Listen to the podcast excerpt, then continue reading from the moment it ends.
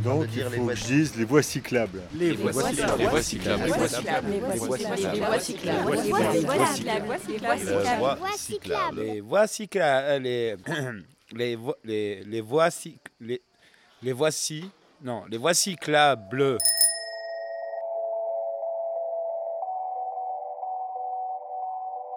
Voix cyclable est un podcast de Lucie Chauchat et Virgile Verdi. Nous sommes partis en juin 2022 à vélo, à la rencontre de celles et ceux qui portent des projets agricoles et culturels en milieu rural. Après notre séjour à Sérilly, nous nous sommes remis en selle direction l'Ardèche.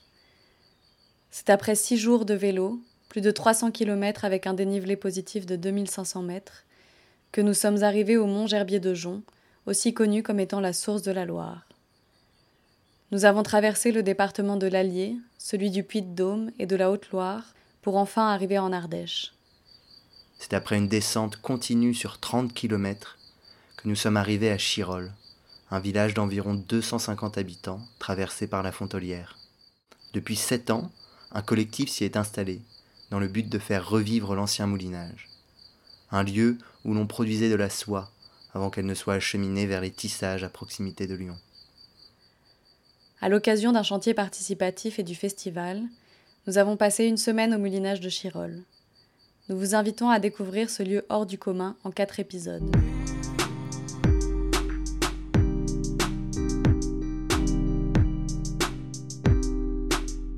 Épisode 6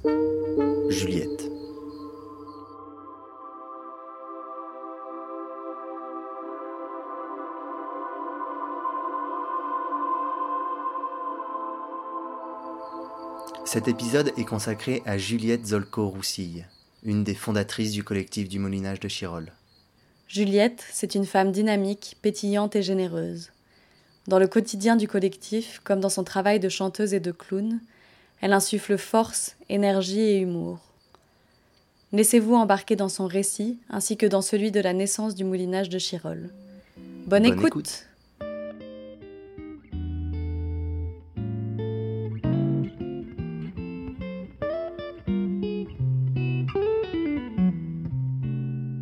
Je m'appelle Juliette et je suis artiste du spectacle.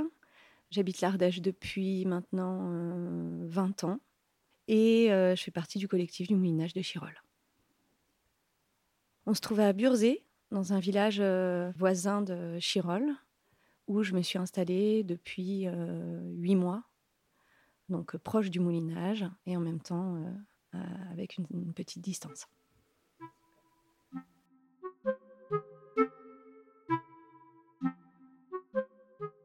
Le projet du moulinage est né d'une rencontre avec un lieu. Donc Guy et moi, on, est en couple et on est artistes du spectacle. On a rencontré le lieu et on s'est dit qu'il y avait un potentiel énorme et que c'était très séduisant. Et on a entendu dire qu'il y avait deux personnes, un architecte et un paysagiste qui fréquentaient le village de Chirol parce qu'ils avaient un ami qui habitait et qui eux aussi euh, rêvaient sur ce lieu depuis un certain temps. J'ai cherché à les contacter et puis on s'est rencontrés. Donc on s'est retrouvés euh, voilà, à quatre à se dire est-ce que nos rêves sont compatibles, voire euh, même euh, complémentaires, et c'était le cas. On rêvait vraiment d'un lieu où il y a l'espace pour de l'artistique, pour de la création collective, pour de la culture, et eux de réhabilitation écologique, d'architecture participative. Et aussi assez vite l'idée d'une sorte de cantine associative, etc. Donc c'était hyper complémentaire. On voit que ça match, on voit aussi que ça match surtout humainement. On passe des bonnes soirées, qu'on discute, qu'on rêve. Et puis ce lieu nous fédère en fait.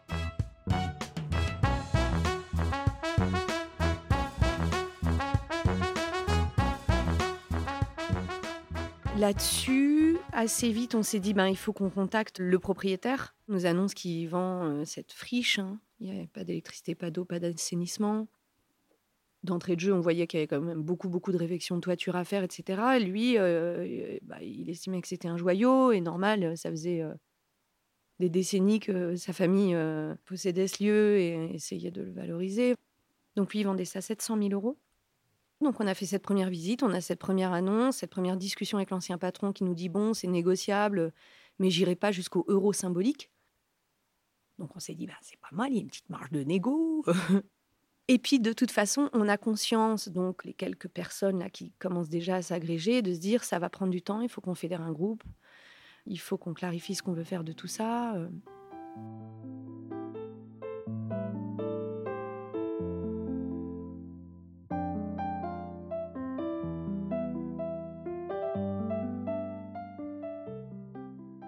Ce petit noyau-là, il y a une fille qui est, on va dire, périphérique, quoi, qui vient juste euh, comme ça, puis qui vient de faire une formation un peu euh, style Oasis, euh, tout ce qui est ce réseau un peu d'écolieux, et qui nous dit, mais votre truc, là, ça va jamais marcher. il faut absolument que vous ayez une charte de valeurs, sinon ça va jamais marcher. Les gens ne sauront pas à quoi ils vont s'agréger, quoi. Et puis nous, partageant tous les quatre un esprit un peu aussi provocateur, du coup, charte de valeurs, charte de valeurs, bah nous, on va faire une non-charte.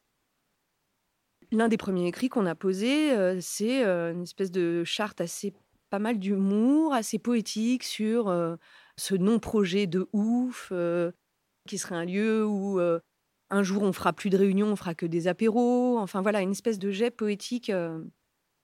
Du coup, assez vite, l'esprit quand même joueur, festif aussi. Et là, en fait, cette petite lumière, elle est là. Très vite, on sort les guitares aussi, on chante. Enfin voilà.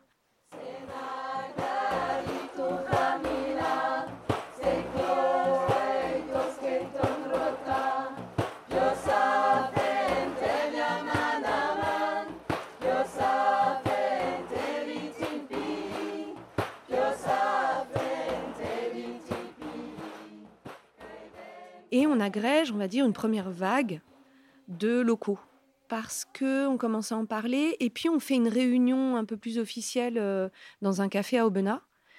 Donc là, on est déjà quand même 8, 9 ou même 10 hein, à présenter la réunion. Donc ça, c'est ce qu'on va dire avec le recul, la première vague de locaux. Et puis on a eu une deuxième vague, un peu plus de gens euh, de la ville, un peu plus loin, notamment la rencontre avec euh, Juliette, par hasard, que j'ai hébergée chez moi parce qu'elle faisait un stage de danse dans le coin. Euh, elle nous dit Ah, mais moi j'aimerais bien fonder un lieu un peu alternatif, euh, un écolieu, machin. On lui dit Bah, on va te montrer un truc. Euh. Donc on l'embarque comme ça voir l'usine, qu'à l'époque on visitait un peu en loose day, quoi. Et puis elle, elle flash et elle nous ramène des copains à elle, Jean-Phi, Anna, qui sont maintenant vraiment des piliers aussi de ce projet, qui viennent eux de Marseille. Et puis à ce même moment-là, il y a d'autres Marseillais aussi qui se rapprochent, des gens de Paris, etc. Donc là, c'est, on va dire, c'est la deuxième vague un peu plus large d'urbains euh, euh, voulant quitter euh, la ville. Et puis, on a eu une troisième mouvement depuis qu'on a le bâtiment. Des gens s'agrègent parce qu'il y a le lieu et qui viennent sur le lieu, qui viennent en chantier. Donc comme Félix, Marine, euh, comme Laurence et comme euh, plus récemment ben, Xavier, Isabelle. Voilà, le collectif s'étoffe de plus en plus avec le lieu euh, qui là maintenant est concret. quoi.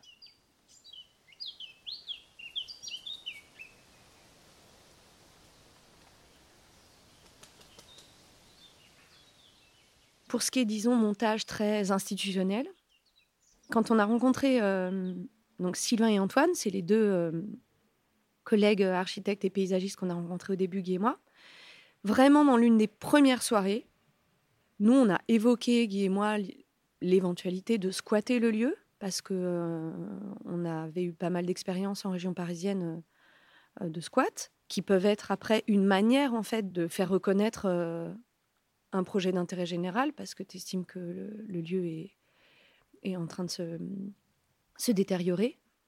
Mais nos deux collègues nous ont dit tout de suite, nous, euh, on ne veut pas squatter. Quoi. Euh, et notamment Antoine, lui, son projet, c'était de monter un centre de formation en architecture euh, participative et écologique. Et du coup, il voulait pouvoir dialoguer avec les institutions. Guy et moi, on s'est dit, ben, ok, nous, on amène aussi cette couleur avec quand même l'envie d'un lieu alternatif, pas de gros pirates, mais quand même, on vient avec ce bagage de squatteurs, donc aussi de gens qui peuvent questionner la législation. Et eux, ils arrivent avec l'envie de dialoguer avec les pouvoirs publics. Et du coup, on se dit, ben, c'est riche en fait.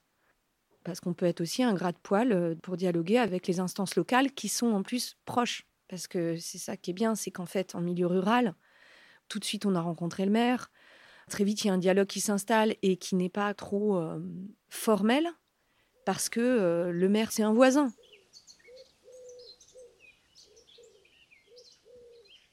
Et puis, assez vite sur notre projet, c'était euh, rapproché euh, quelqu'un qui est assez à distance maintenant, qui s'appelle Brieux, et qui, lui, arrivait plutôt avec, vraiment avec la casquette aussi de discussion avec les élus. Il avait monté plusieurs associations, économie sociale et solidaire, enfin plutôt cette couleur-là. Et donc, à nous tous, là, on a fait une première rencontre assez vite avec département, mairie, région. Je crois qu'on avait réussi à, avoir une belle réunion avec des interlocuteurs comme ça, étatiques à la mairie de Chirol et où on leur a présenté le projet. Et où c'était assez rigolo parce que euh, à la fois euh, c'est intéressant, mais personne se mouillait trop. Parce qu'en gros, on disait dans quelle mesure vous pouvez nous aider. Ah bah, c'est compliqué, puis c'est quand même un projet privé. Ah oui, mais c'est intéressant. Ah bon, vous trouvez que c'est intéressant? Enfin, on voyait vraiment, c'était s'il y en avait un qui se mouillait, l'autre se mouillait. Sauf la mairie, quoi. La mairie, tout de suite, c'était waouh, c'est inespéré de trouver des jeunes, plus ou moins jeunes, mais des fous comme ça, qui sont prêts à faire quelque chose de ce lieu qui sinon va rester euh, une poubelle euh, au milieu de notre joli village. Donc on a eu un partenaire avec la mairie en fait tout de suite quoi.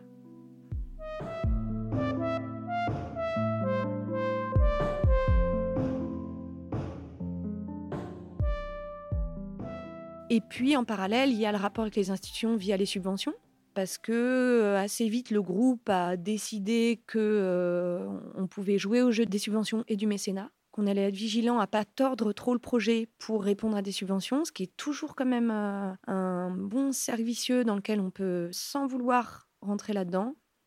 Heureusement, on a quelques garde-fous dans le groupe qui sont vigilants à ça. Mais donc voilà, on a reçu des subventions de l'Europe, de la région.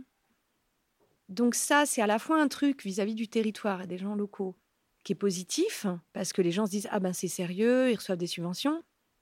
Et en même temps, il y a aussi le Ah ok, en fait, euh, ils vont faire un truc très euh, brillant. Euh, enfin, je veux dire, il y a quelques gens du territoire. Là, c'est une vallée qui est pas très touristique. C'est une vallée où il y a des gens qui aiment ce lieu aussi, cette vallée, pour son côté, je sais pas, rural, rustique, etc. Et du coup, L'idée, c'est de pas se faire bouffer, voilà, aussi par euh, devenir un lieu de bobo, en fait. Et d'ailleurs, euh, on a fait vachement attention dans tout notre montage à vraiment donner la couleur non lucrative, associative, presque anti-spéculation immobilière, pour qu'on ne se retrouve pas dans un processus de gentrification qui a énormément dans des lieux comme ça, et d'ailleurs dans les squats.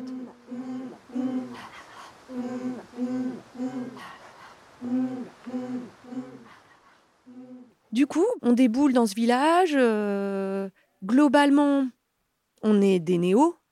Parce que je veux dire, même quand tu habites depuis 20 ans l'Ardèche, es un néo. Mais au fur et à mesure, on n'est pas trop mal vu parce que déjà, les gens sont contents qu'on s'occupe de ce lieu. Assez vite, ils comprennent qu'on n'est pas une secte ou je sais pas quoi. On est un peu vu. Ici, ils appelaient ça les bourrus. Les bourrus, c'était les gens qui montaient les communautés, etc. Donc il y a un peu ce passif aussi, donc on fait vachement attention à pas être pris pour une communauté, donc on est un collectif. Et puis petit à petit, euh, les gens nous voient bosser en fait. Et là, cette euh, dimension-là du travail, de l'ouvrage, de euh, on sort les doigts du cul et on fait la charpente, et en fait, ils voient des chantiers participatifs de fou. Il y a vraiment un respect qui s'installe. Voilà, après on fait le festival, ben là on a repéré, on aimerait bien qu'il y ait encore plus de gens du village qui viennent. Il y en a eu un peu qui sont venus, d'ailleurs sur la chorale. C'est marrant comme quoi c'est un truc aussi un peu, peu plus classique, etc. Ça, ça a fédéré un peu euh, dans le public. J'ai repéré pas mal de gens du village, donc j'étais contente. Donc on, est attentif, on est attentif à ce que euh, d'abord les gens du village euh, nous apprécient et comprennent ce qu'on fait. On fait attention aux relations de voisinage par rapport au bruit et tout ça. Le fournil des copains, qui sont les boulangers qui sont au début de la rue, en fait, ça a été les précurseurs de faire revivre ce quartier où on voit les enseignes, épiceries, charcuteries, qui sont vides, quoi, enfin, qui sont devenues euh, des appartements, des maisons. Donc, il y a un quartier qui était hyper vivant. On vient continuer à, cultiver, en fait, ce que les premières graines qu'on lançait, là, le fournil des copains, pour faire revivre euh, ce, quartier.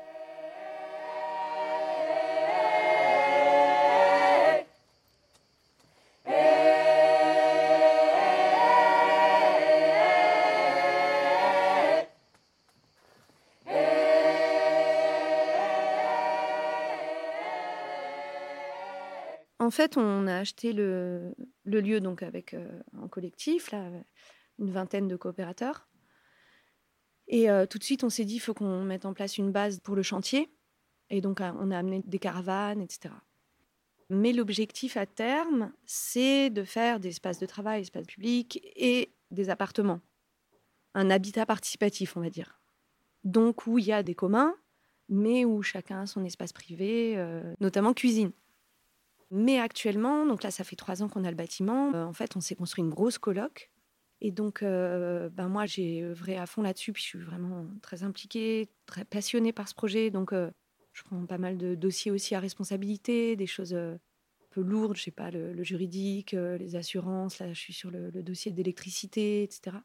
Et donc, pendant un peu plus de deux ans, avec Guy, on était sur le, sur le lieu en caravane, situé dans la caravane la plus proche de la terrasse collective, etc.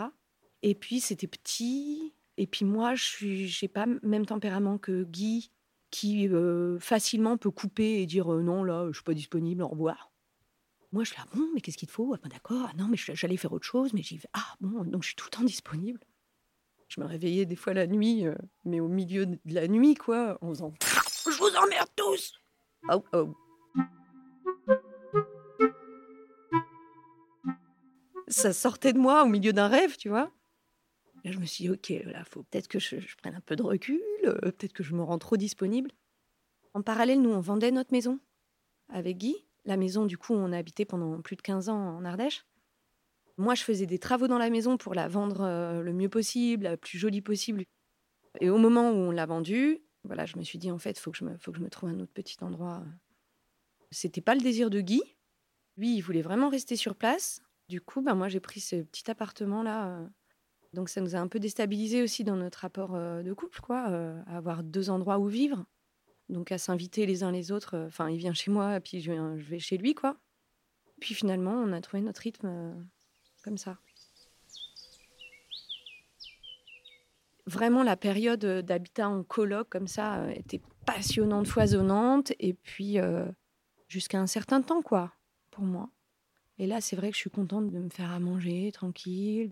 Puis moi, ça fait maintenant sept ans que je me donne euh, vraiment euh, cœur, corps et âme euh, à ce projet, et, et c'est aussi une manière de prendre un peu de recul et de me reposer un peu pour mieux retrouver du désir et de l'énergie pour œuvrer.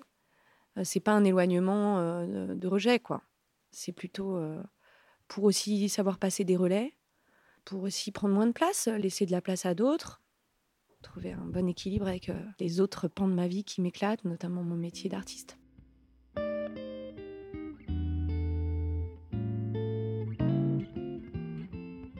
Donc moi, je, fais du spectacle et notamment je fais du chant polyphonique et du clown. Et c'est deux domaines qui me passionnent énormément, dans lesquels je fais beaucoup de ponts avec le projet aussi. Donc, euh, la polyphonie, ben, c'est forcément euh, du chant à plusieurs. Et c'est comment faire sonner un groupe. Comment il y a 10 milliards de manières de le faire sonner. Comment ne pas rentrer dans une routine pour faire sonner ce groupe, mais euh, qu'on entende les voix de chacun à différents moments. C'est des très beaux parallèles en fait, avec, je trouve, avec la, la gouvernance collective. De plus en plus aussi, ce qui m'intéresse, c'est la question de l'anarchie, parce que j'ai compris au fur et à mesure de ce projet que en fait c'était un projet d'expérimentation anarchiste, alors que j'y mettais pas forcément ces mots-là à la base.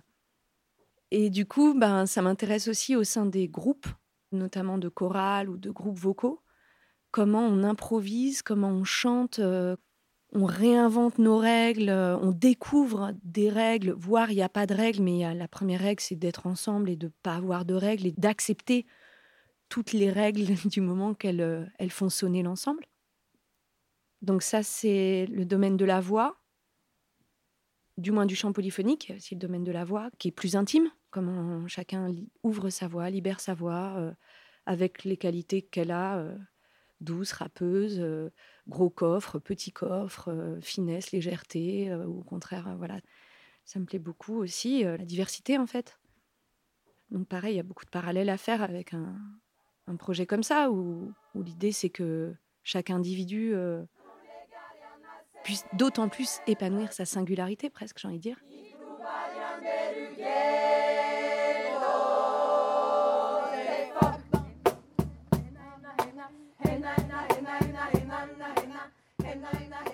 Et en parallèle, il y a le clown, donc euh, justement qui est un lieu euh, de travail du comédien sur euh, ses émotions, sur beaucoup d'autodérision, pas trop se prendre au sérieux, trouver la force de la légèreté, même pour parler de choses graves, s'autoriser à aller dans des émotions profondes sans rendre ça trop dramatique, mais en, en ayant toujours le, l'expérience que c'est surtout de les exprimer qui va déjà faire du bien.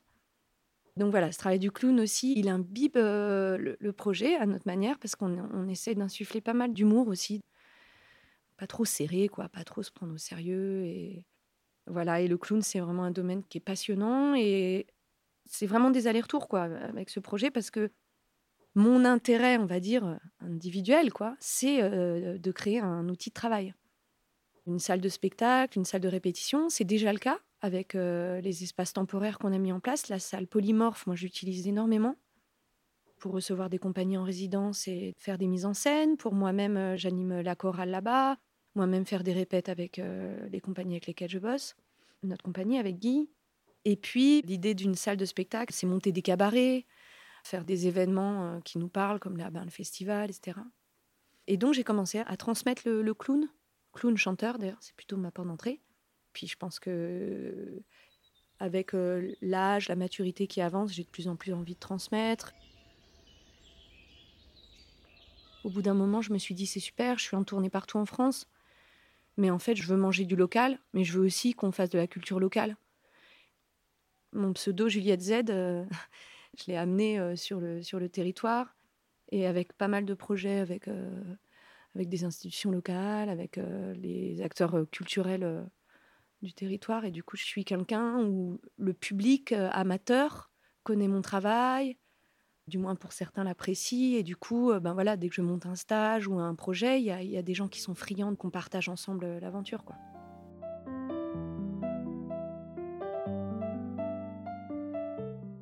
La question de la révolution féministe, on va dire, qui imprègne énormément là le début de siècle et qui va continuer, euh, euh, on l'espère bien. Forcément, elle rentre, euh, elle imprègne un lieu comme ça, quoi. On a un écho, une sorte de miroir aussi avec un lieu qui est proche, qui s'appelle la Clémenterie, et qui est un lieu anarcho-féministe, qui est un lieu collectif aussi. Donc c'est nous, on se revendique pas comme un lieu féministe. Par contre, on a eu plusieurs fois des retours de partenaires extérieurs pour eux, on est identifié comme un lieu féminin. Parce que euh, quand on parle à l'extérieur, en fait, euh, tout ce qui est comme gestion, l'équipe juridique, on était des filles. En comme gestion, on est. Enfin, il n'y a que des filles. Du coup, malgré tout, les porte-paroles, pour parler de l'argent et pour parler du statut, etc., c'est des filles. Alors après, du coup, c'est très genré parce qu'en comme gestion, on n'arrive quasiment pas à ramener de garçons. Il y a Félix maintenant, quand même, de plus en plus, qui a pris une place. Euh, il y a des velléités, Benjamin. Nounours, il est gentil, il voudrait s'occuper de trucs, mais en même temps, l'ordi, il n'est pas du tout scolaire. On a perdu Antoine et Brieux, qui étaient dans les fondateurs. Ils étaient très costauds. Et pour le coup, ils pouvaient vraiment être aussi dans des porte-paroles. Donc voilà, il y a une distribution dans les commissions, c'est sûr, du moins la com gestion est très féminine. Mais il se trouve que la commission architecture et chantier, il y a aussi, en fait, tout ce qui lors de la coordination, c'est pas mal les filles qui tiennent ça. Donc, euh, il y a une répartition genrée dans le sens où, euh, oui, les mecs sont plus à l'aise à prendre des initiatives sur le chantier, c'est évident. Et nous, les filles, j'ai fait une vidéo sur les femmes au chantier. Il y a beaucoup de femmes qui se mettent au chantier, mais forcément, on n'a pas le même passé, pas le même passif. Et du coup, c'est moins évident en fait. À savoir, est-ce que du coup, on a un lieu trop conformiste? Enfin, je sais pas. Il y a des discussions un peu autour de ça. Sur le quotidien, c'est sûr que non, il y a aussi cette histoire de vie collective en colloque, où ben voilà, c'est les clichés quoi.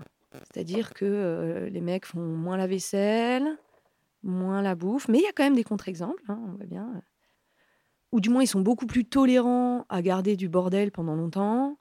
Donc les filles font les rabat Donc ouais, de ce point de vue-là, euh, des fois c'est super, euh, c'est super cliché. Après, ça tchatche, ça discute, ça se vanne. Euh.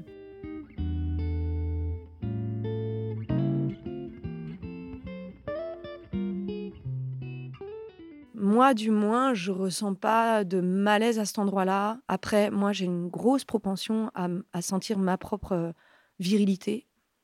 Moi, je suis hyper à l'aise avec les garçons, j'adore les cancres. Et des fois, j'aurais plutôt tendance à être un peu critique sur les filles. Voilà, où je trouve que des fois, on est un peu bon élève, tout ce truc un peu justement de gestion. Et des fois, je suis attirée par ce truc de euh, plus animal, plus mauvais élève, plus oral et moins décrit. Après, j'entends bien aussi que, et ça, je suis très vigilante à ça, moi, je suis quelqu'un qui, renvoie beaucoup de reconnaissance. J'adore savoir que machin a fait ça et lui dire c'est génial, t'as fait ça. Et du coup, euh, effectivement, le souci par rapport au travail, on va dire, classiquement féminin, c'est que euh, il est quotidien, il est tout le temps, et qu'il est du coup pas valorisé. C'est pas une œuvre d'art que de finir une vaisselle.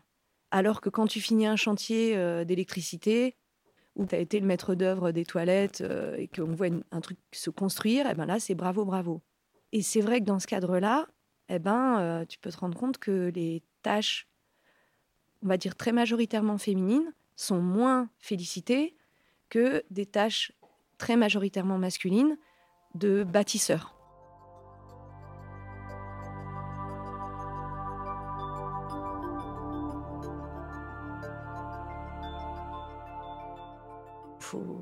Faire émerger tout ça, comme dit Marie, qui est une de nos collègues, qui est très intéressante parce qu'elle vient avec des outils d'analyse, un peu de socio-analyse et tout ça de savoir éclairer les angles morts, bah, pour voir ce qui s'y joue en fait. Et pour que se hum, cristallisent pas des comportements ou des conflits ou des tabous qu'on n'aurait pas vu passer. quoi. Donc euh, le fait que beaucoup d'entre nous, du moins beaucoup de filles, mais certains garçons, c'est plus rare forcément, disent il faut qu'on discute de la question du genre, etc. Bon, bah, d'entrée de jeu, c'est que de toute façon, il faut qu'on en discute, il faut éclairer des choses. Et c'est sain d'en parler, évidemment. Comme là, récemment, il y a eu euh, un truc qui n'était pas évident, mais autour du leadership. Certains se sentent moins légitimes à nous contredire, ou même entre nous, on se sent moins légitime à contredire telle personne qui est tellement généreuse, qui fournit tant de boulot que bah, quand on n'est pas d'accord, c'est plus difficile. Donc il y a eu toute une discussion autour de ça. Et pareil, c'est délicat à aborder. Il faut savoir l'aborder pas de manière frontale, en fait. C'est ça, après. C'est tout le jeu, bah, comme dans un cœur, en fait. À un moment, tu dis Ah, ça sonne plus, ça dysfonctionne, c'est le bordel, on ne comprend pas. Alors, de vouloir créer une nouvelle règle et de l'imposer, ça va enlever vachement de vie. Donc, comment faire pour recréer de l'écoute, faire taire certains, créer du silence, etc., pour euh, entendre des choses qui s'entendaient pas la question du droit à l'erreur, pour moi, ça, c'est un truc très important que justement, je pense que les filles, on s'autorise vachement moins, en fait. On s'autorise moins, on a plus peur aussi physiquement euh, et en plus euh, du droit à l'erreur quoi je sais pas il y a aussi un truc comme ça où on a dû nous éduquer pour dire c'est pas grave si lui se trompe c'est un garçon et par contre la fille il faut qu'elle fasse tout bien après là pareil c'est des gros clichés donc ces endroits-là, genre, droit à l'erreur, leadership, il faut pas avoir peur de mettre les pieds dans le plat, quitte à ce que ça soit maladroit, effectivement, la manière d'en discuter, quitte à ce que ça réveille des conflits qui finalement étaient à, peine là, tu vois. La merde, en fait, on crée un conflit. Euh, mais c'est pas grave, créons des conflits, ça sonne aussi, ça, ça frotte et c'est bien.